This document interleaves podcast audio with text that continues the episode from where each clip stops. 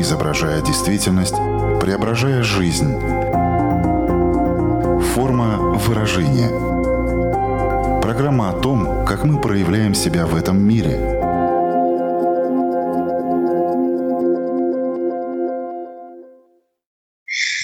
Здравствуйте, меня зовут Александра Плотникова. В эфире Латвийского радио 4 программа «Форма выражения». Приветствую вас также, если мы встретились с вами на одной из крупнейших платформ подкастов. Что наша жизнь? Игра Думаю, вы много раз слышали эту фразу.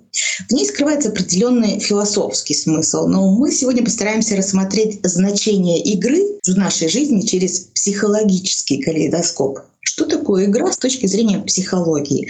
Какие основные функции она выполняет? Почему люди так любят разные игры? Что включает в себя игровая терапия? В чем секрет популярности трансформационных игр? И как внести различные игровые элементы в свою повседневную жизнь? Эти и другие вопросы обсудим с экспертом программы. Это психолог, расстановщик, игротерапевт, член Всемирной ассоциации позитивной и транскультуральной психотерапии Марина Павлова. Здравствуйте.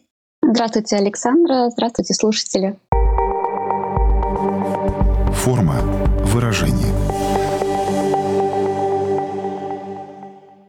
Первый вопрос очень простой, казалось бы, но все-таки нам нужно дать такое четкое определение, Марина. Что такое игра? Игра, я бы, наверное, сказала так, что это такое времяпрепровождение, в котором участвуют люди для удовольствия, отдыха и иногда обучения и саморазвития предлагаю подробнее обсудить именно вот общие функции, которые выполняет игровая деятельность. Зачем нам нужна игра? Первое и основное — это что игры нам помогают э, расслабляться, и первая их функция — это развлечение и отдых. То есть э, отвлечься от повседневных забот, стресса, расслабиться, получить удовольствие. Второе — это обучение и развитие. Если мы вспомним детей, то они через игры, в принципе, учатся. Также и взрослые люди тоже развивают свое логическое, стратегическое мышление, управление временем. В принципе, какая задача стоит, можно этому обучиться через конкретную игру. Если люди боятся общаться, то они могут прийти на игру и в свободной такой форме научиться коммуникации и стать более общительными и открытыми. Есть спортивные игры, там тоже развиваются и навыки, а также физическая форма. Согласитесь, когда мы говорим игра, то зачастую все-таки в первую очередь ну, приходит на ум дети, что дети играют. Вот насколько это все-таки не имеет э, такого возрастного значения, что в каждом возрасте, видимо, игра приобретает свою роль, и она не отпускает нас на протяжении всей жизни. Правильно? Да, все верно. Игра позволяет и взрослым тоже работать как над собой, также и отдыхать, также развиваться, как и любому ребенку. Помимо того, что в нашей жизни присутствуют разные игры, мы с ними знакомимся с самого раннего детства, есть еще такое понятие, как игровая терапия. Что она в себя включает и применяется ли она не только для детей, но и для взрослых? Игровая терапия сама по себе не сколько метод, наверное, я бы сказала, сколько инструмент. Он позволяет э, не обязательно помогающему специалисту, а любому человеку привнести немножко игру в жизнь. Если это мы говорим про терапию, то метод игры позволяет обходить сопротивление клиента, позволяет ему со стороны увидеть э, свою ситуацию, посмотреть, какие другие бывают э, методы, например, коммуникации, поведения. Есть э, игры, которые позволяют развивать какие-то навыки, увидеть путь, как прийти к какой-то конкретной цели. Это если мы говорим вот про игры-терапию. Но игра как элемент может помогать помогать и, например, тренерам по спорту, когда можно посмотреть, как взаимодействует команда. Да? То есть важно э, не сколько сама, наверное, игра, сколько тот человек, который ее использует для каких-то своих целей. Игра, например, если мы ее рассмотрим в контексте рабочих моментов, да, то есть э, организационные игры, которые позволяют увидеть коммуникацию внутри коллектива. Также игра в этот момент может помочь сблизить коллектив, если есть какие-то конфликтующие стороны. Я предлагаю привести просто несколько практических примеров, чтобы мы понимали, как это происходит, э, когда это включается именно в терапию, а потом уже как можно и самому какие-то игровые элементы привносить в свою повседневную жизнь. Когда мы вносим элемент игры в терапию, обычно есть несколько способов. То есть есть, как вы уже сказали в начале эфира, такой инструмент, как трансформационные игры, где человек уже приходит изначально на какую-то конкретную игру с каким-то своим запросом, и игра конкретная позволяет этот запрос решить в более мягкой, безопасной форме. Второй вариант — это когда включается сопротивление, и человек не готов открываться.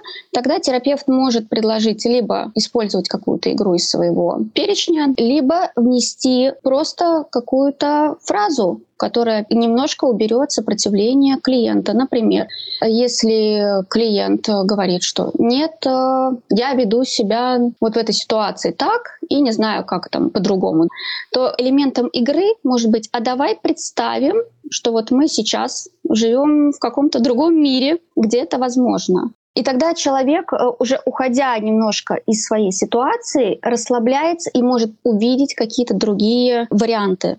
Также можно предложить, а представь, если вот такая ситуация случилась с каким-то персонажем э, в мультике, в фильме, в сказке, что бы он в этой ситуации делал. И это тоже уже немножко переключение вот в элемент игры.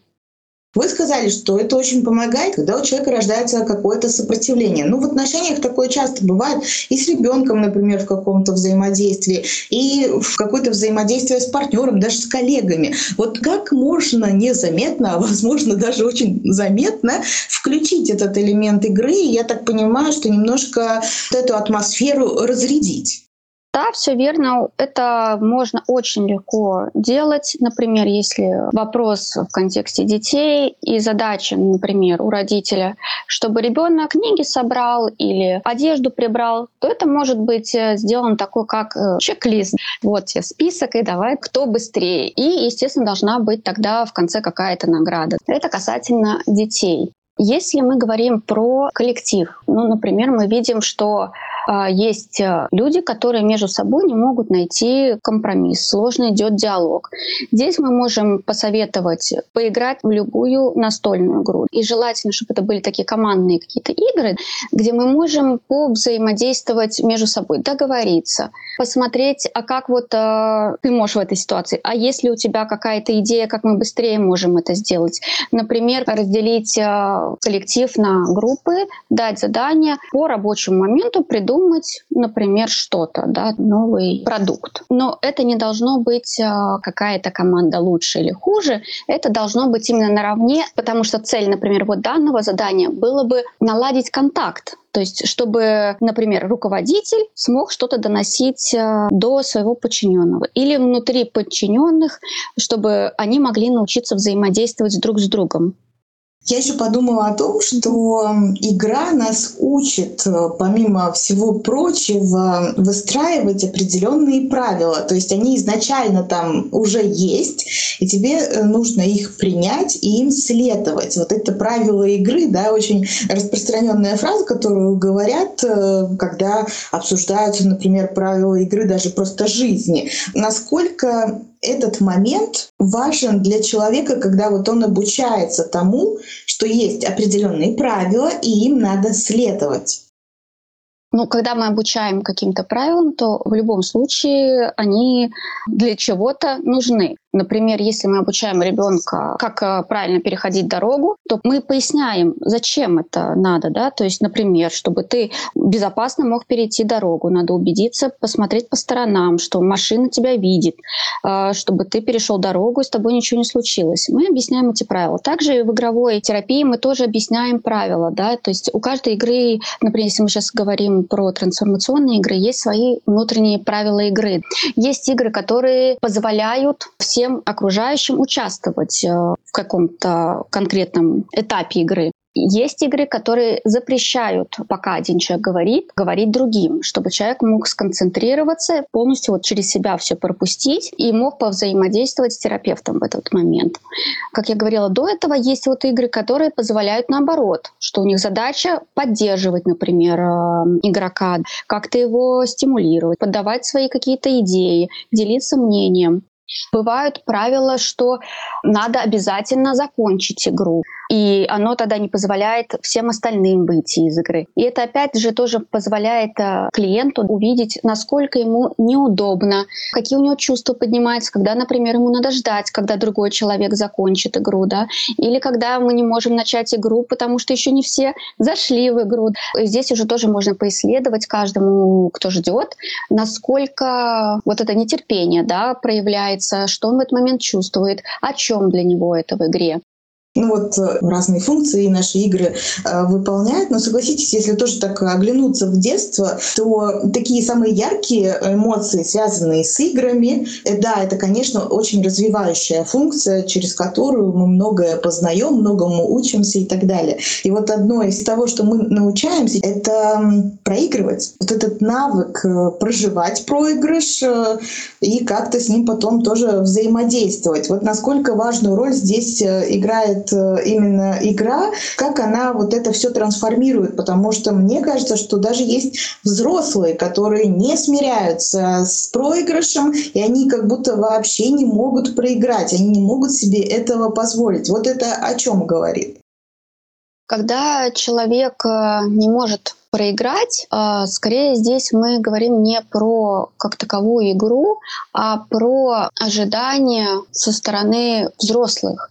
А, непозволение ребенку в детстве проигрывать. Это очень часто появляется, когда родители, например, требуют от э, детей только пятерки, да, и если четверка у всех остальных тройки, то все равно, говорит, могло бы быть лучше. И здесь э, поднимается вот эта тревога, что я какой-то не такой, но здесь не про как игру таковую, да, то есть в игре как раз-таки наоборот человек учится и проигрывать, и нормально это воспринимать, что сегодня проигрываю я, завтра проигрывать другой.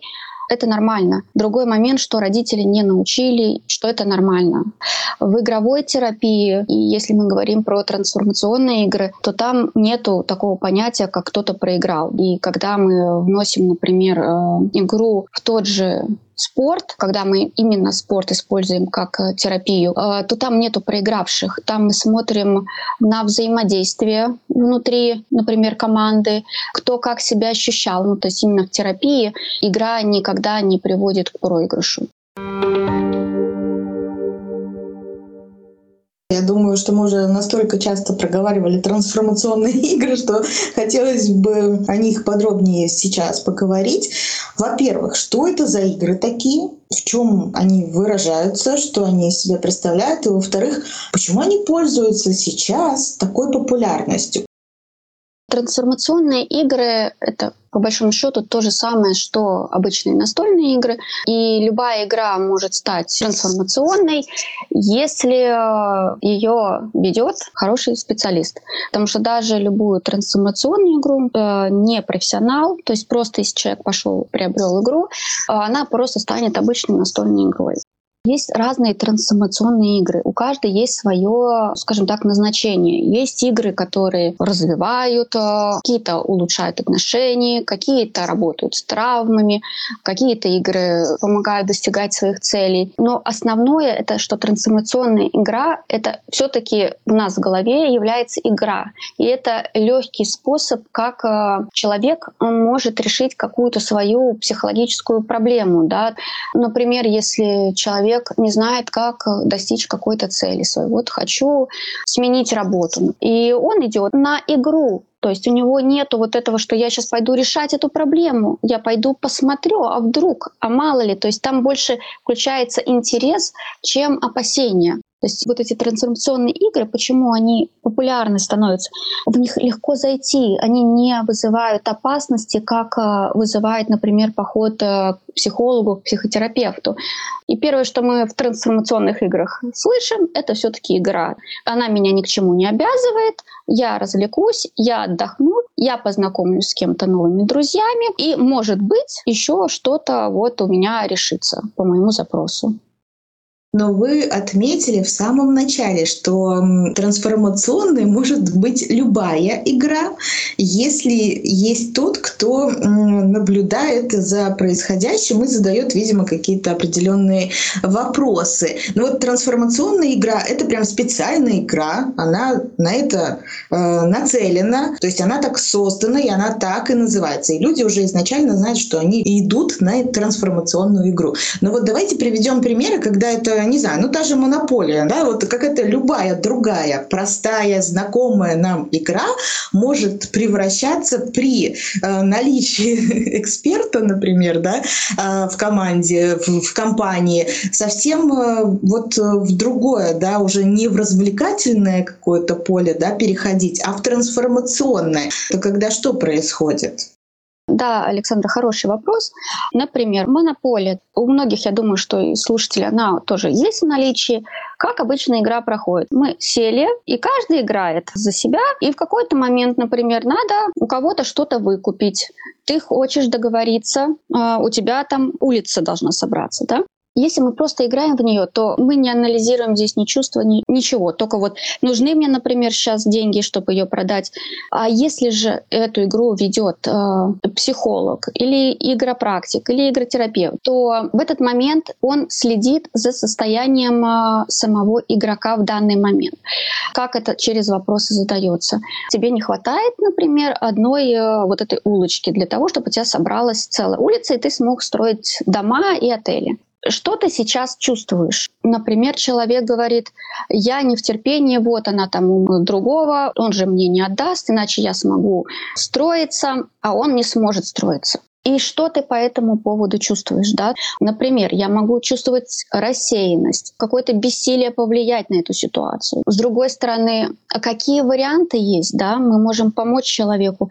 Ты же можешь ему что-то взамен предложить, и, например, у него есть действительно какая-нибудь улочка, которая нужна тому человеку. И здесь терапевт помогает уже договариваться, увидеть не только свое разочарование, что этой улицы он уже не построит, потому что тот, по его мнению, не даст второй игрок да, ему эту улицу, а он уже смотрит и учится другим навыкам. А как я могу это обменять? А могу ли я у него выкупить? А что для тебя выкупить более дорого, чем он, например, купил? А часто ли в твоей жизни бывают такие ситуации, когда ты вынужден что-то покупать дороже, потому что так сложилась ситуация, переплатить. Или, например, что ты вынужден что-то дорогое и ценное отдать, чтобы у тебя появилось что-то другое. Насколько ты к этому готов, как ты это воспринимаешь, почему это происходит, часто ли это происходит в твоей жизни насколько интересным может быть этот процесс. Э, вы это нам сейчас показали, но все-таки вернемся в нашу повседневную жизнь. Там мы предоставлены сами себе.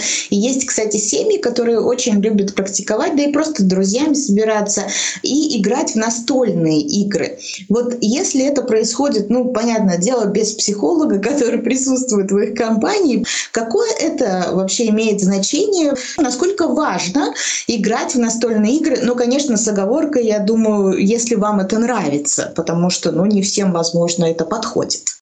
Основная функция игры это все-таки, если это играется с семьей, например, или друзьями, то это сплочение, хорошее времяпрепровождение. То есть это больше как э, такая коммуникация легкая, непринужденная, когда всем весело, интересно. Это очень полезно и сближает, и налаживается контакт. Были очень популярные квест-комнаты, да, и, и тоже очень э, хорошее времяпрепровождение. Например, если собраться коллегами даже, оно тоже позволяет э, немножко посмотреть, кто как взаимодействует, кто более активен, кто более зажат.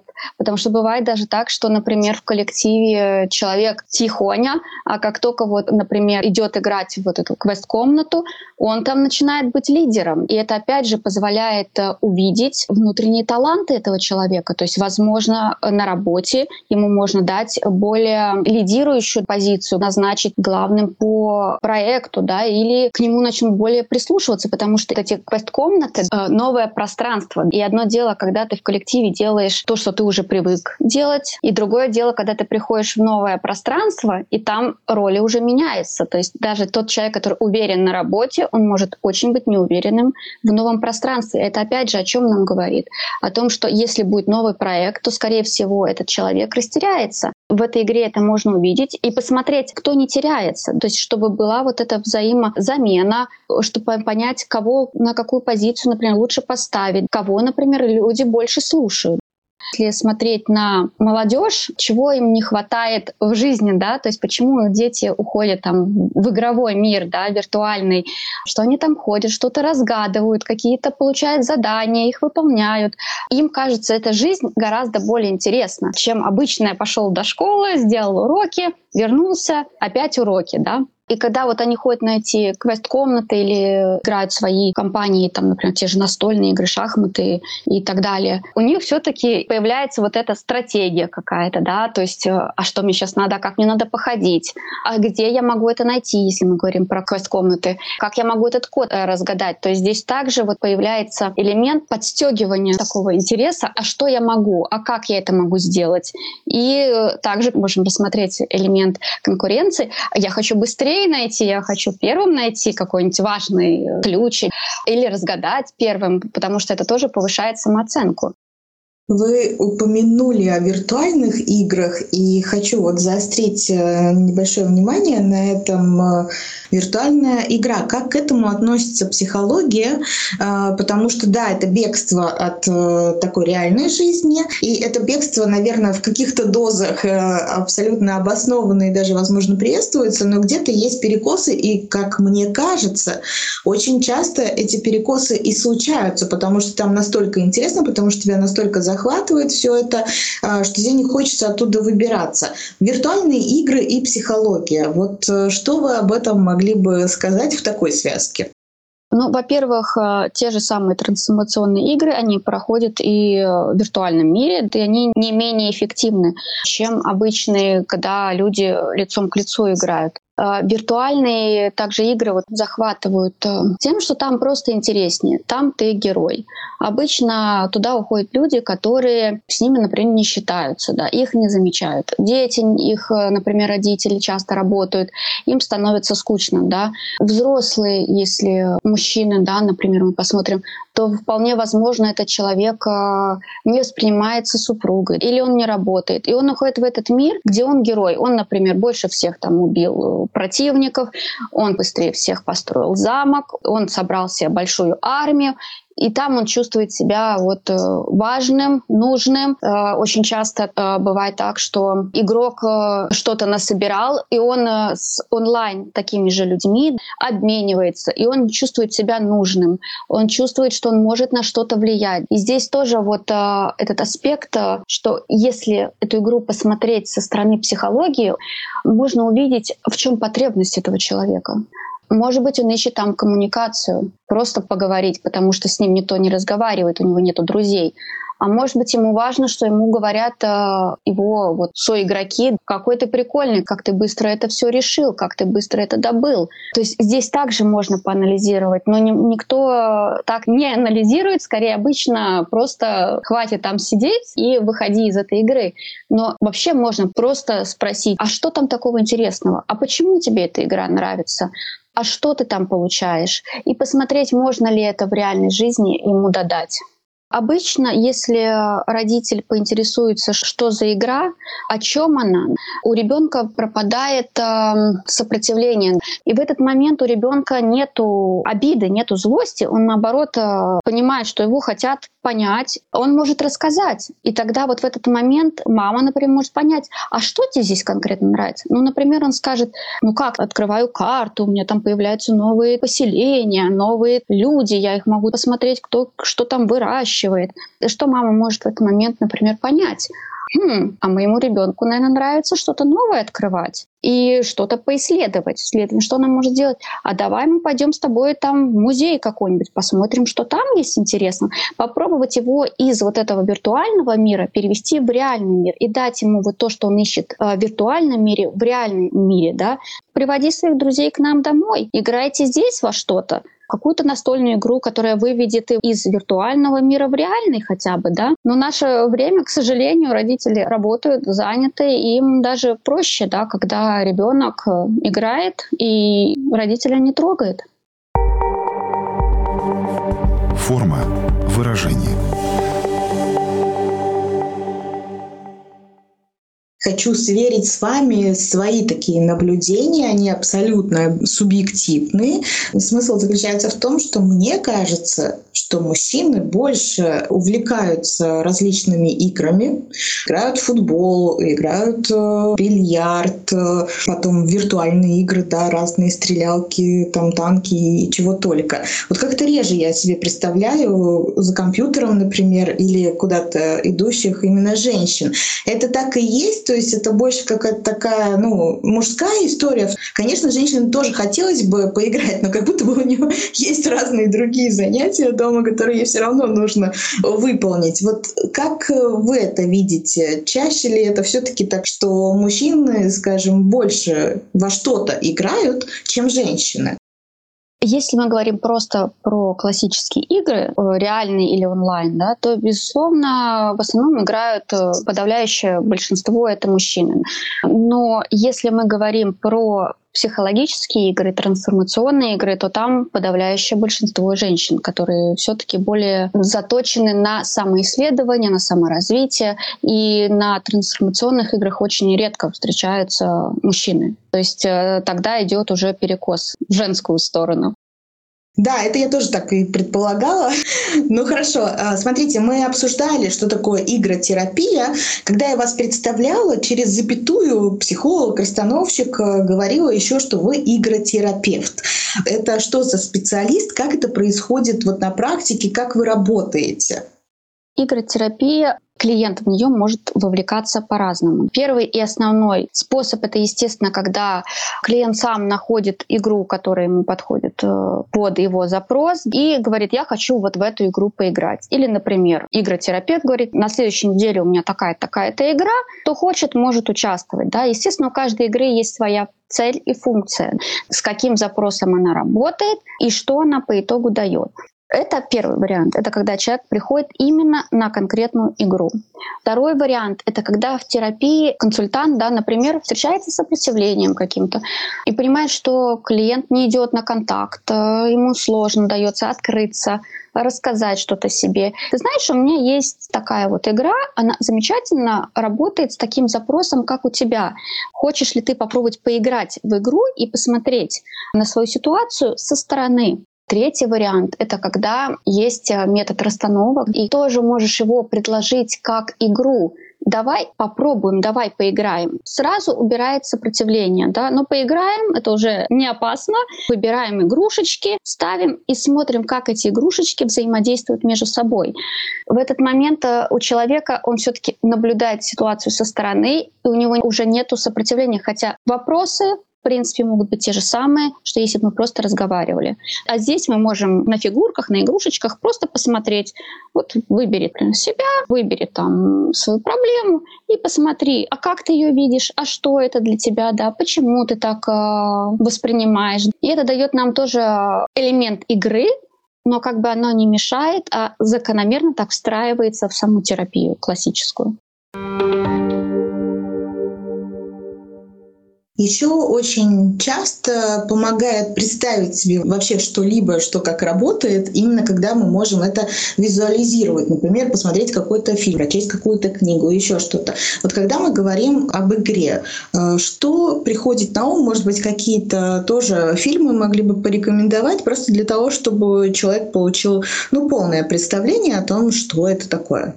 На ум приходят э, два фильма. Один фильм «Жизнь прекрасна». Как папа встроил элемент игры в жизнь, достаточно сложную и суровую. И как она помогла ему в ситуации. Да? И второй фильм «Игра» 97 -го года, где мы видим человека, который потерял интерес к жизни, у которого все есть. И, в принципе, очень много людей и сейчас таких, да. И когда ему дарят игру, человек на нее идет. Ну, игра и игра. И как там идет переоценка реальной жизни, как он э, пробуждает эта игра и осознание, что для человека ценно, как игра это манипулирует и влияет на контроль над человеком. Там очень много тоже аспектов, на которые посмотреть, поанализировать. И у каждого, кто будет смотреть этот фильм, будет свое восприятие этого фильма. Да, там такая очень трансформирующая история, что в одном случае, что в другом, поэтому действительно стоит э, посмотреть. И, возможно, многие уже и э, смотрели эти фильмы, всегда можно пересмотреть, потому что забываются какие-то нюансы.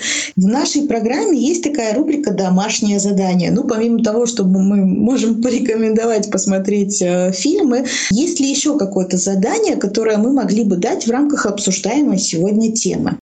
Да, безусловно. Вообще, я думаю, что многие и так э, знают, как привносить игру. Классически это просто взять, э, достать игру. У всех они какие-то есть, да, настольные можно поиграть.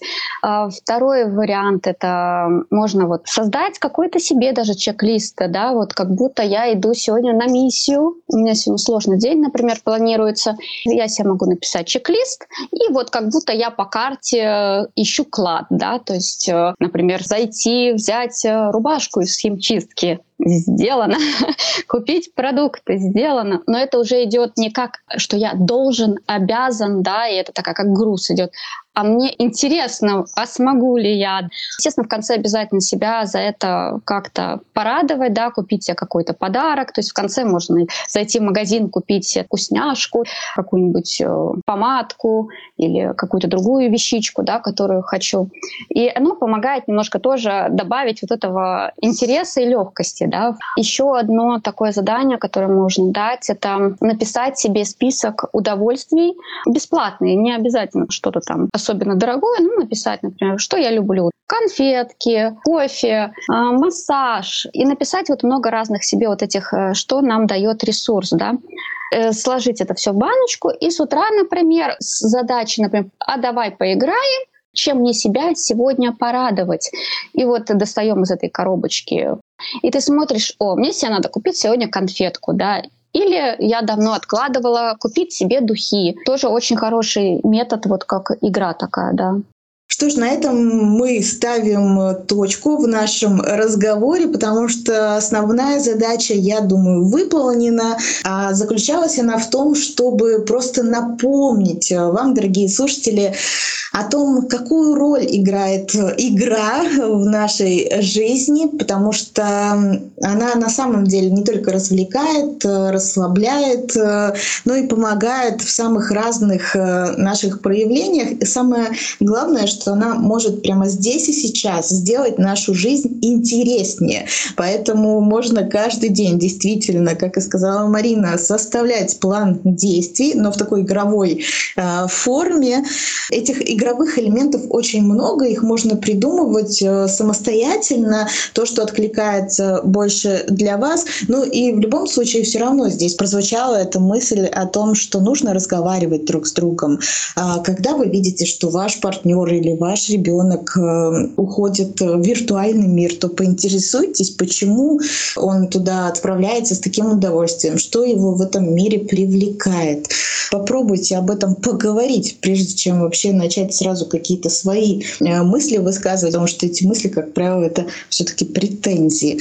И разговаривать, когда вы играете в настольные игры, когда вы собираетесь с друзьями, то есть все это очень взаимосвязано, и все это поможет э, раскрасить э, вашу жизнь, придать ей новые оттенки. Ну а если у вас есть какие-то определенные трудности, то добро пожаловать в мир трансформационных игр, ну или просто даже психологической такой игротерапии. Так что вариантов, как это проработать, те или иные моменты, очень-очень много. Главное помните, что игра — это такой ключик ко многим ситуациям, которые сразу помогут по-другому э, взглянуть э, на то, что происходит.